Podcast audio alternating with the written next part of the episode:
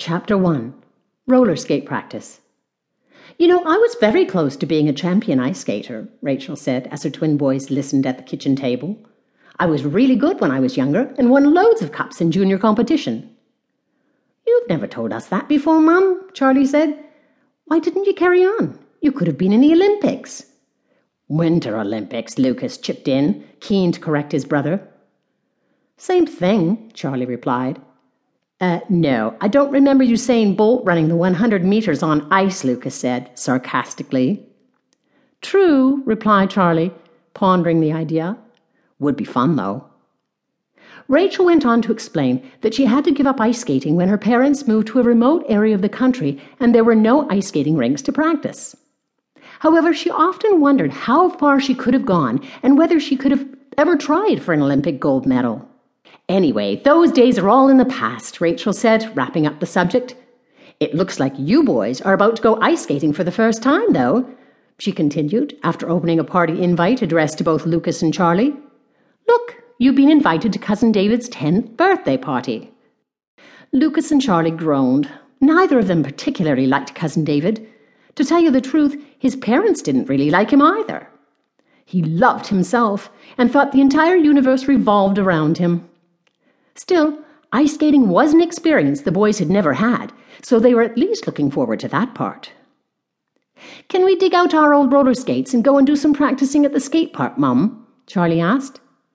Okay, but be careful, Rachel replied. I need to head into town. Here's the spare cell phone. Call me if you need anything.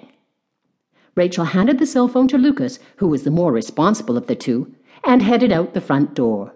Come on, let's get our skates on, Lucas said, running to the cupboard under the stairs. He pulled out two pairs of rusty roller skates, threw them into a backpack, and the boys ran to the skate park as quickly as they could. After strapping the roller skates on, the boys gave it a try. Luckily, they were naturals like their mum, although it took a while to get the hang of it completely. Watch this! Lucas cried as he shot along and skidded to a halt. Oh, yeah? You watch this! Charlie replied as he went down a hill and did a jump at the end. After a few minutes, the boys got bored of just skating around on the flat concrete. The ramps in the skate park were empty, so they decided to go and give them a try. Check out this move, shouted Lucas as he reached top speed and shot halfway up the ramp. That's nothing, replied Charlie as he took his turn. He shot towards the ramp twice as fast as Lucas had travelled. Careful, cried Lucas. You're going too fast. Charlie hurtled up the ramp to the very top, hitting the air above the ramp, but then lost his balance completely. He crashed back down onto the ramp with his arm and shoulder taking the full force.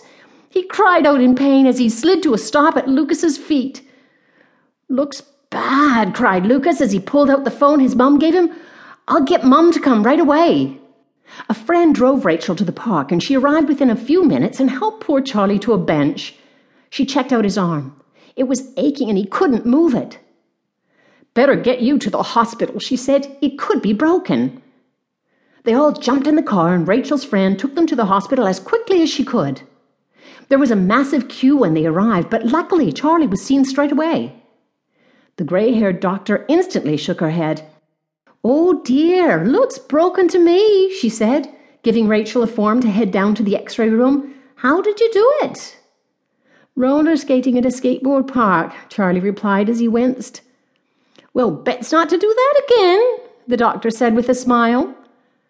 Rachel took the boys to the x ray department where they had to wait a few minutes. Charlie headed into the special room on his own and placed his arm on a table.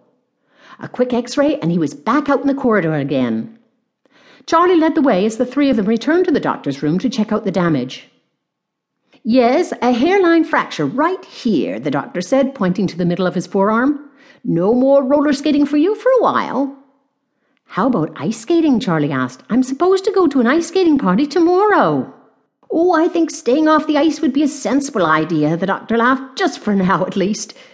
Charlie got his arm put in a plaster case and then into a sling and headed home.